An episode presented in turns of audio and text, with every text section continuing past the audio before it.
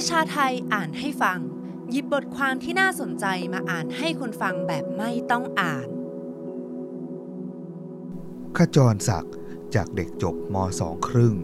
การรปภสู่การชุมนุมทะลุแก๊ส และการถูกคุมขัง โดยศูนย์ทนายความเพื่อสิทธิมนุษยชน เผยแพร่เมื่อวันที่ 26 เดือน 10 ปี 2564 ขจรศักดิ์หรือมาร์คเพิ่งพ้นวัย 18 ปีมาเมื่อเดือนมีนาคมที่ผ่านมา เขากลายเป็นผู้ต้องหาอยู่ในเรือนจำพิเศษกรุงเทพ มาตั้งแต่วันที่ 9 ตุลาคม ปี 2564 เนื่องจากมาร์คถูกดำเนินคดีจากเหตุชุมนุม หน้าสอนอพญาไทและถูกกล่าวหาว่า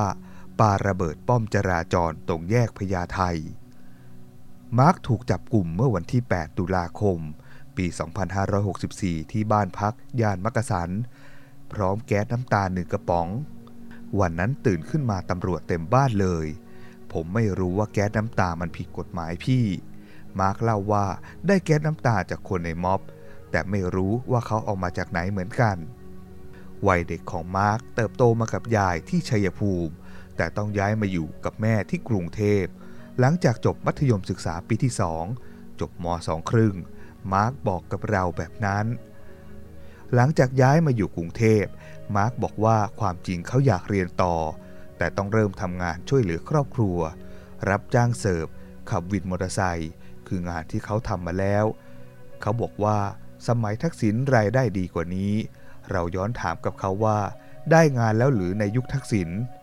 เขาบอกว่าพ่อของเขาขับวินมาตั้งแต่ตอนนั้น รายได้วันหนึ่งเคยถึง 1,000 ถึง 1,500 บาท ในขณะที่เขาประกอบอาชีพนี้มีรายได้เฉลี่ยเพียงวันละ 3-400 บาท มีนาคมที่ผ่านมาเขาอายุ 18 ปี ถึงเกณฑ์ที่สมัครรปภได้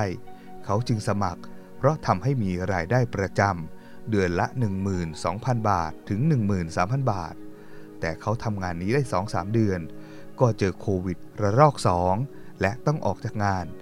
มาขับรถรับจ้างส่งของแทน เราถามว่ารายได้เหล่านี้ต้องเลี้ยงดูใครบ้าง เขาตอบว่านอกจากตัวเองและแฟน เขามีลูกอายุเพิ่งจะ5เดือน ต้องเลี้ยงดูอีกหนึ่งคน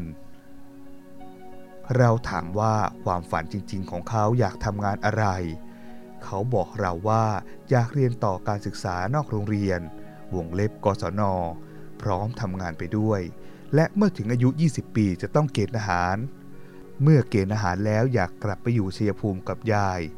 น่าจะทำงานขนส่งไปรษณีย์ชีวิตที่เขาวางไว้ช่างเรียบง่าย มีแพลนเกณฑ์ทหารแบบที่รัฐต้องการ แต่สังคมไทยก็ไม่อาจดูแลประชาชนให้มีความฝันเรียบง่ายแบบนี้ได้ มาร์กเล่าว่าเขาออกมาชุมนุมได้ไม่ถึง 10 ครั้ง เพิ่งมาเริ่มชุมนุมตอนมีคาร์ม็อบ เห็นว่าเป็นม็อบที่สันติ และไม่เห็นด้วยกับการบริหารงานของรัฐบาลประยุทธ์ การซื้อเรือดำน้ำและการเปิดประเทศในขณะที่ยังไม่พร้อม คนจนก็ยังจนเหมือนเดิม คือคำตอบของเขาเมื่อถามถึงการบริหารงานของรัฐบาลประยุทธ์ มาร์กเล่าว่าก่อนหน้านี้เขาไม่เคยร่วมชุมนุมเลย แต่วันแรกที่เขาออกมาชุมนุม เขาถูกแก๊สน้ำตาจากฝั่งเจ้าหน้าที่ บริเวณอนุสาวรีย์ชัยสมรภูมิ และสามเหลี่ยมดินแดง เขาจึงออกมาอย่างต่อเนื่อง เพราะเจ็บแค้นที่ถูกกระทำและโดนแก๊สน้ำตา เขาถูกดำเนินคดี ร่วมกันมีวัตถุระเบิดไว้ในครอบครอง ร่วมกันวางเพลิงเผาทรัพย์ของผู้อื่น ร่วมกันทำให้เกิดเพลิงไหม้แก่วัตถุใดๆ จนน่าจะเป็นเหตุอันตรายแก่บุคคลอื่น ร่วมกันกระทำให้เกิดการระเบิดจนน่าจะเป็นอันตราย ร่วมมั่วสุมกันตั้งแต่สิบคนขึ้นไป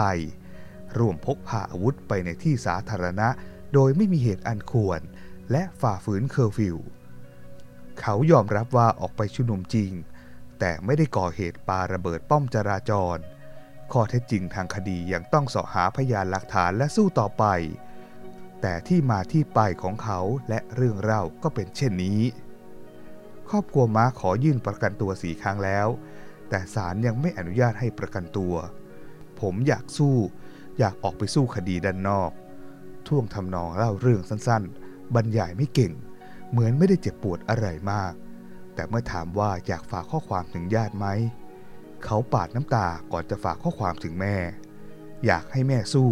ผมรอวันที่ได้เจอ เรือนจำพิเศษกรุงเทพมหานคร 25 ตุลาคม